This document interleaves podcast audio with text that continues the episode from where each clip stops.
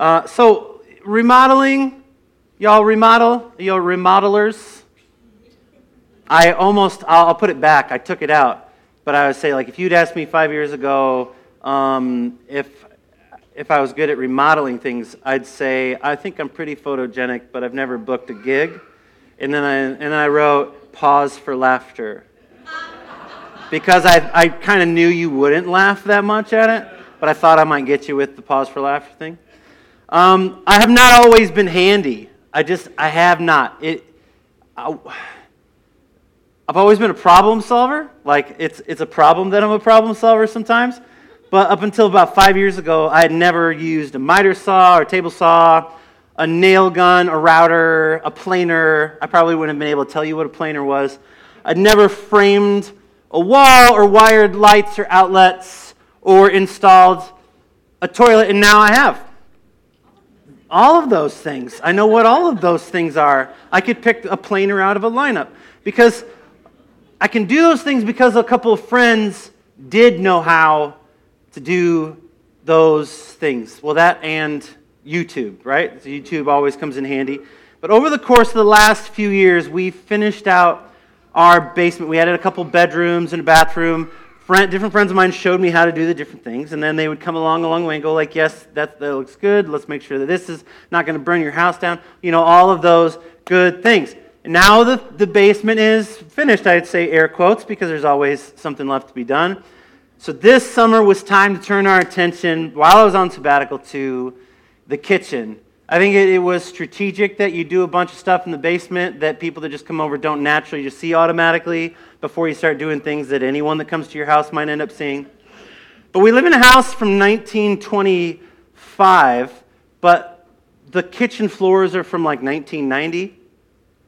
And they'd seen better days, especially next to the back door where I think water and snow would end up coming in. And while there were two lights in the kitchen, one had stopped working, and the other just wasn't bright enough. The kitchen was like dark.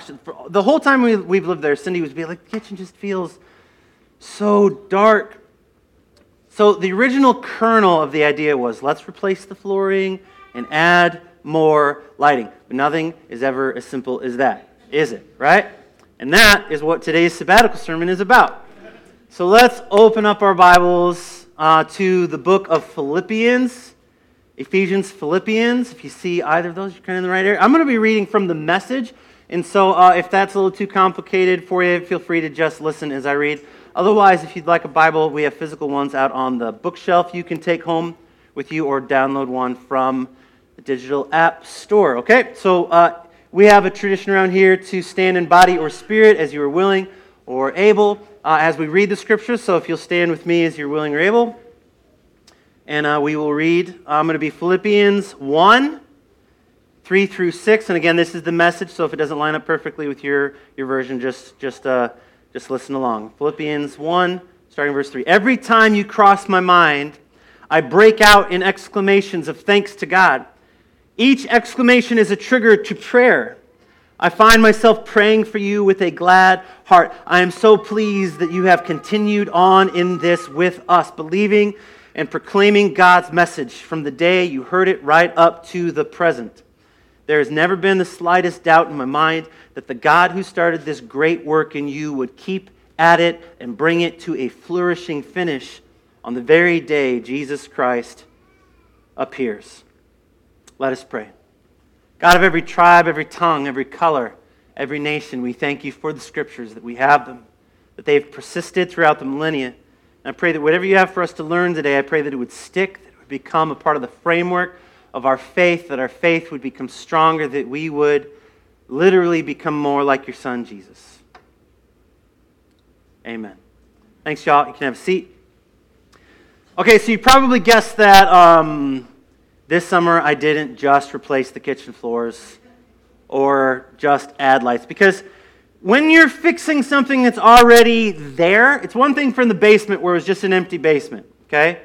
It's another thing when something is already there because you realize that everything is connected. So this is what I actually did. Um, first picture, my, my boy Liam. So this is what I actually did. I started by putting a photo up. You got it? I can't preach without it. Oh no. Okay, you got it? First photo. All right, here we go. So, this is what I actually did. I started by removing uh, these kitchen cabinets. See those kitchen cabinets? They're useless. Why did I replace those? Because, uh, well, for one, the, the fridge was in there so tight.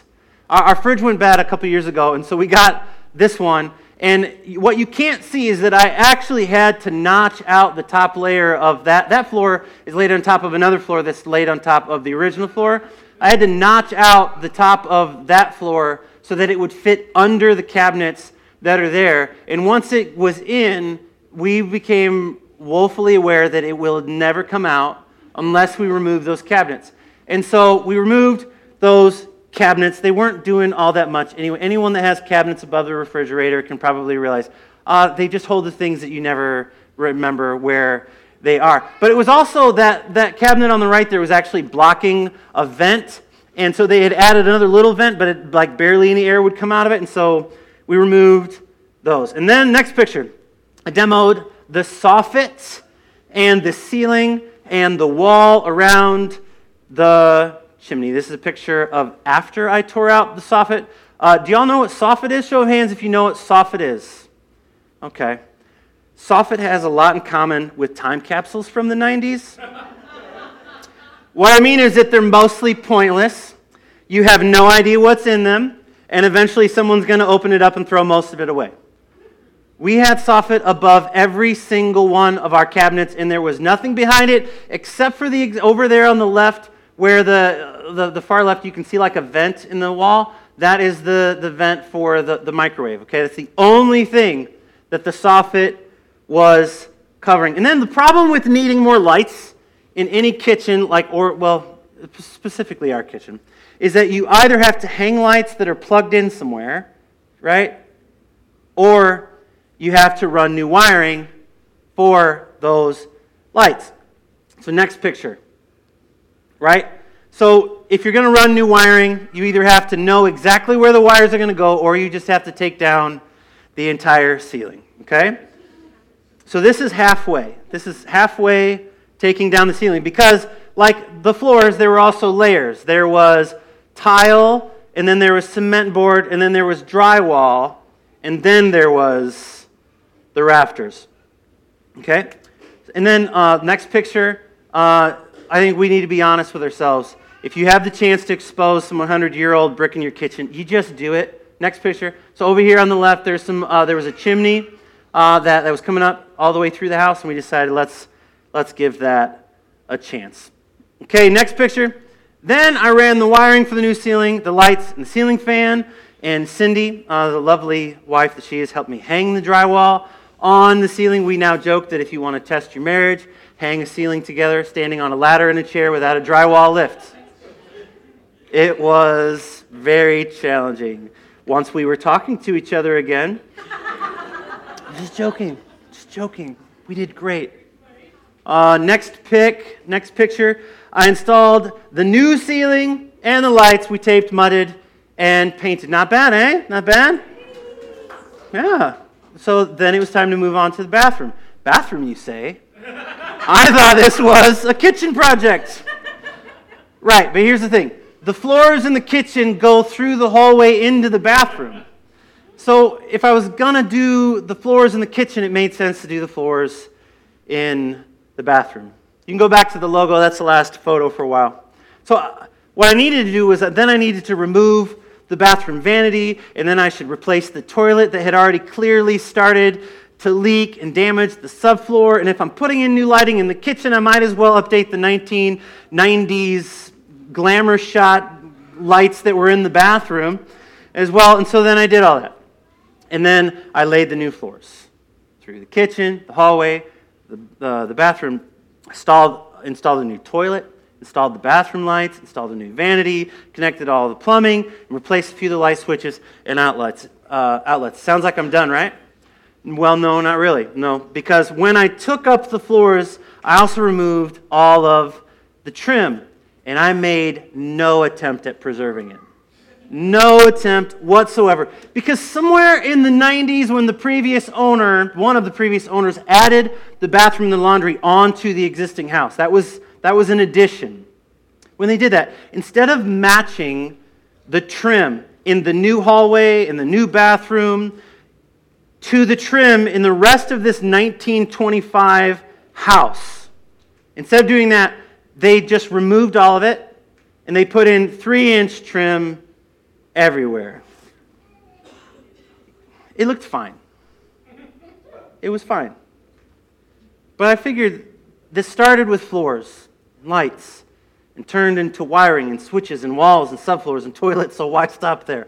Why not reinstall trim that matches the rest of the house so that it's not obvious that that part of the house wasn't built at the same time? And so uh, he's not here, but I want to say special thanks to Jeff Duncan. Those of you who know Jeff Duncan, he owns this building because he was kind enough to let me repurpose a bunch of old reclaimed pine that was salvaged from this building because there was no way I could afford oak for three rooms. So I planed for the first time ever. I planed and cut and trimmed and routed everything to match and installed trim and baseboards throughout the kitchen and hallway and bathroom that matches the rest of the house. Now I was done. Kind of. Because then I installed the water line for the fridge, I cut and hung bifold doors for the closets in the basement, cleaned off the back deck, and put away tools. Now I was done. Okay, but ask me if I'm really done. I'm not really done. I still have switches and outlets that I should change. There's spots where I need to add quarter round because something's not exactly perfect. I didn't even start the floor in the laundry room that's just also connected to that same hallway. There's a bit of trim left to do in the basement. And all of the trim that I added in the kitchen, hallway, and bathroom, all of it needs to be stained and poly to match the rest of the house. So there is always next summer. Can't wait. The point of me telling you all of this is you know, part of it is like I was gone for a few months. And so some people are like, what in the world did you do with all the, that time? The point really, most projects are bigger than you think. And nothing is really ever done until it's done. The passage that we read is from Philippians. It's, it's from a guy named Paul that's writing back to a church that he had planted. And and this verse resonates with me, not just because I, I spent a summer fixing things, but because while I wasn't here for three months, I still felt confident that, that while I was tearing apart and putting my house back together, that God was continuing to work in this house. Paul's writing to a church that's now 13 years old, and he tells them not only is he pleased that they still believe, but he's encouraging them that he's confident that Jesus is going to finish every bit of work that was started in them. That is what I believe about you.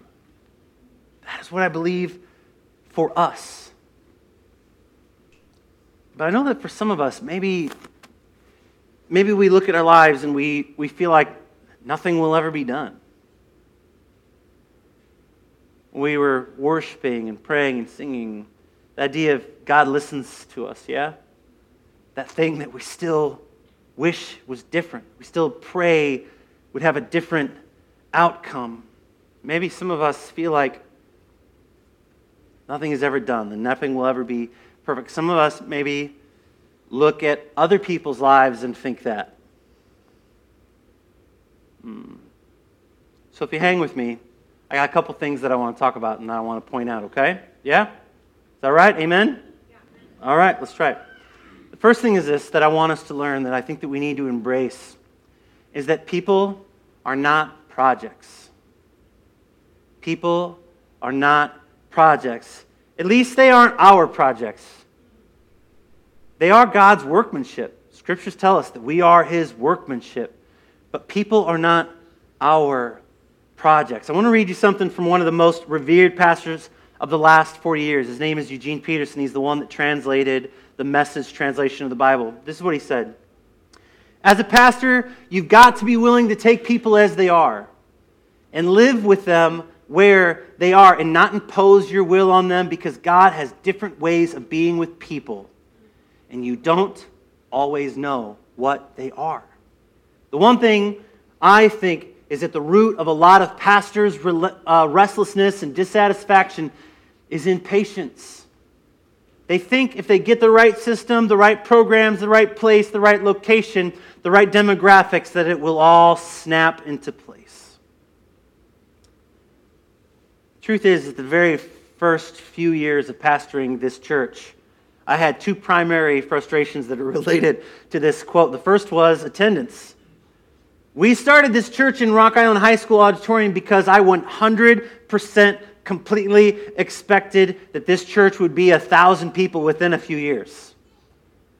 Because back then I bought in just enough to those unhealthy things that Eugene is describing. I think I thought I was just charismatic enough, passionate enough with systems and experiences and talents. Yes, I, I knew that Jesus wanted to reach Rock Island, but behind it was also these personal things. And I was coming from a church of 10,000 people. Then add to that, like I mentioned before, all the giftedness and talented, talents of someone like Pastor Jen.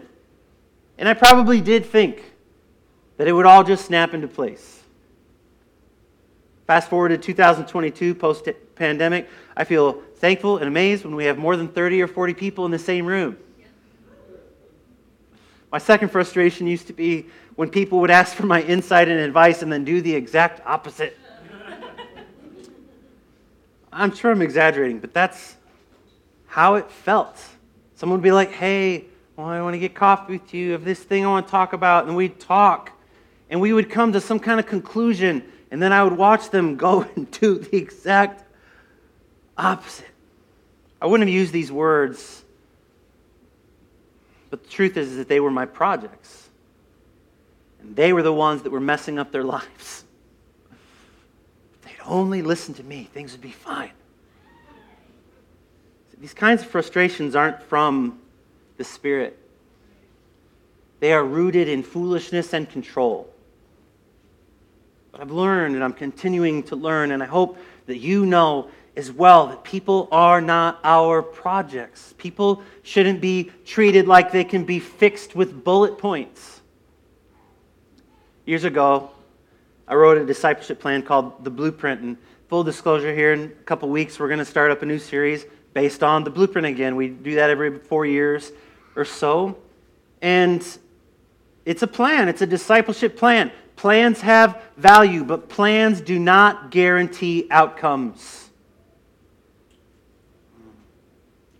Wish I could get an amen. Plans do not guarantee outcomes. In churches and pastors, you and me, I, Gregg Hampton, as much as I am a problem solver, I have to remember that pastors aren't people solvers. We are present, we are prayers, we are pointers. We're meant to, as Eugene would say, pay attention and call attention. We're not purveyors of outcome, we are partners in patience and peace. And so you, you, you, you are not my project. Person sitting next to you is not your project. We are God's workmanship. And He will complete His good work in His good timing. Yeah? Second, I want to remind us that tearing something down is always easier than building it up. Pulling down the ceiling of our kitchen was hard. I'm not saying that it was easy. As I said, it had a layer of cement board, it had a layer of drywall. For some reason, around the edges, nowadays we would use tape, paper tape. When we mud back then, for whatever use, they, they used this black metal mesh. And so, yes, it was difficult taking down the ceiling. But the only thing that was required to pull down the ceiling was brute force a hammer and an arm, as long as it didn't give out. That's all that it required. It wasn't nearly as difficult as putting it back up. Because even before we could put it up, the first thing we had to do was clean up the mess. Then we had to pull all the nails that were left over because the ceiling was put up in the area where they didn't use screws. They used nails, a lot of nails. And then we had to cut the drywall to size and hoist them awkwardly and painfully above our heads. And a few of those pieces did not go in easily. They went up and down, up and down, up and down, because I had to trim them in all the little spots because old houses are not square. But even after we got all of those secured in place, it wasn't finished. You still have to tape and mud the joints and sand and mud and sand. And if you're me, you have to do that a couple more times than necessary because you're not a professional. Then it's done? Nope. No, because then the first coat of primer goes on and you realize that you can see the tape through the primer. And so you go back and you mud and sand again. And then two more coats of paint. And then the ceiling is done. Listen, anyone can tear something down. Anyone can tear something down. I can give anyone in this room, young or old, a hammer and they can go over and start knocking down that wall. But not everyone in this room knows how to put it back up. Because anyone can tear something down, anyone can tear someone down. But building it back up is always harder, and Christians are meant to be builders. We are meant to build people up. 1 Thessalonians 5:11, therefore encourage one another and build each other up just as in fact you are doing. Philippians 2:3, do nothing out of selfish ambition or vain conceit, rather in humility value others above yourselves. And not just your friends. Jesus said this about the people that we, we might want to tear down the most. He said, To you who are listening, I say, love your enemies, do good to those who hate you. Bless those who curse you. Pray for those who mistreat you. See, people are not our projects, and tearing people down is always easier. It is our we it's an easy way out, is what it is. Because it's always easier than building them up. Maybe if I tear someone down, then I won't have to build them up. So, what do we do with any of this? How do we practice or participate with this? Well, I'm going to go back to one photo. Liam, if you put up that photo of, uh, of the ceiling when it's done, with all the lights, the very last one where it's there, there you go, right there. All right, you already gave me a little round of applause earlier, so I'm not looking for pats on the back, okay? But it looks pretty good, right? It looks pretty good. I have a secret. It's not as good as it looks. See, all those lights, those six LED lights, they have this feature called uh, nightlight mode. If you go over and you flip the switch and turn all those lights off, and then you flip it right back on, there's just like a little glowing edge around the top of each of those lights that just, it's like a nightlight. And so it's probably like one tenth the amount of light, and it's also like very amber and it's meant to be something that you can just have on when you just chill or just at night and you just don't want all of the lights on. And when you turn on the night light mode, what happens is that the light actually, instead of shining down, it scatters across the surface. You see where I'm going with this? Scatters across the surface of that ceiling. And suddenly you can see where the pieces of drywall come together and that some of them aren't completely flat, where my mudding and sanding skills were lacking. See, it seems counterintuitive, but when there is less light, you can see more imperfections.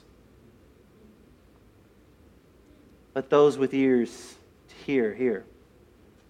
When there is less light, you can see more imperfections.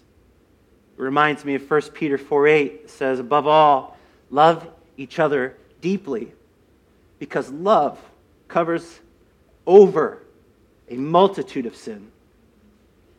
Or John, 1 John 4:16 that tells us that God is love or 1 John 1 5 that says that God is light.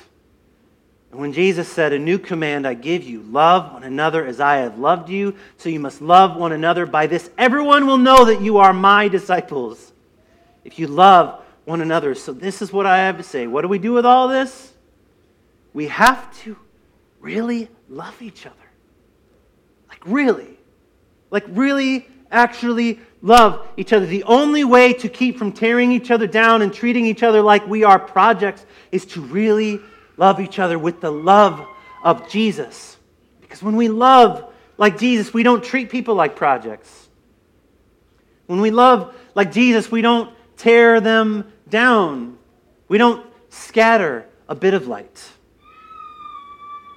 exposing every flaw. When we love like Jesus, we shine so much light that it covers a multitude of sins. Suddenly, a ceiling that has flaws looks just about perfect.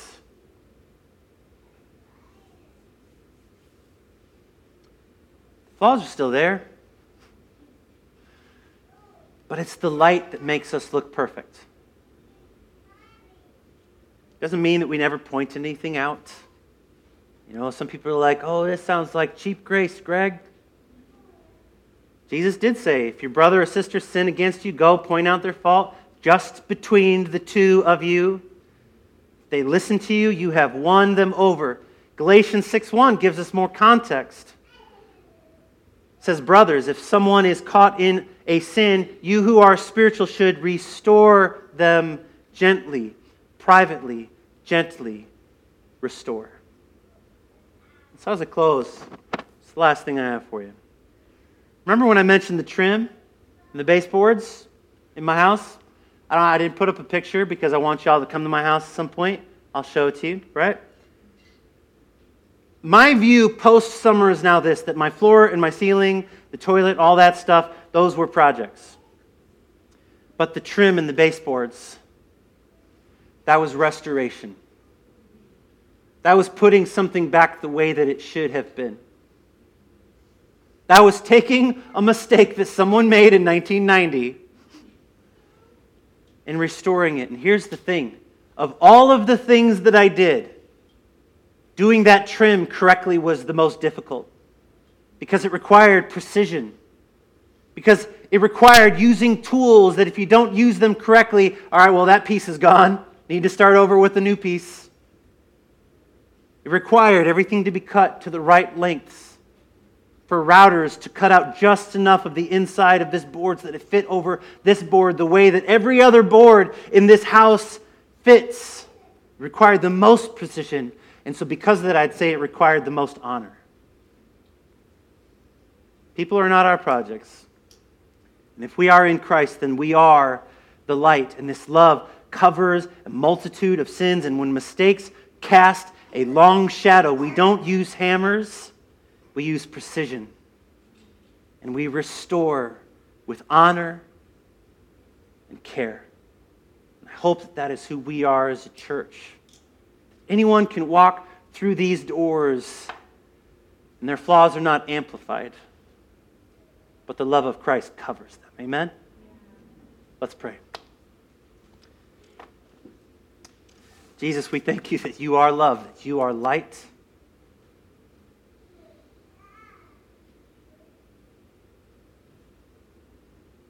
That the light that came into the world covers all of our sin covers all of our mistakes, draws us in to be closer, to be more restored and honored and cared for than we could ever imagine. And I pray that that spirit, your spirit of comfort, would be in this place, comforting every bit of us that has felt like we have been tinkered with.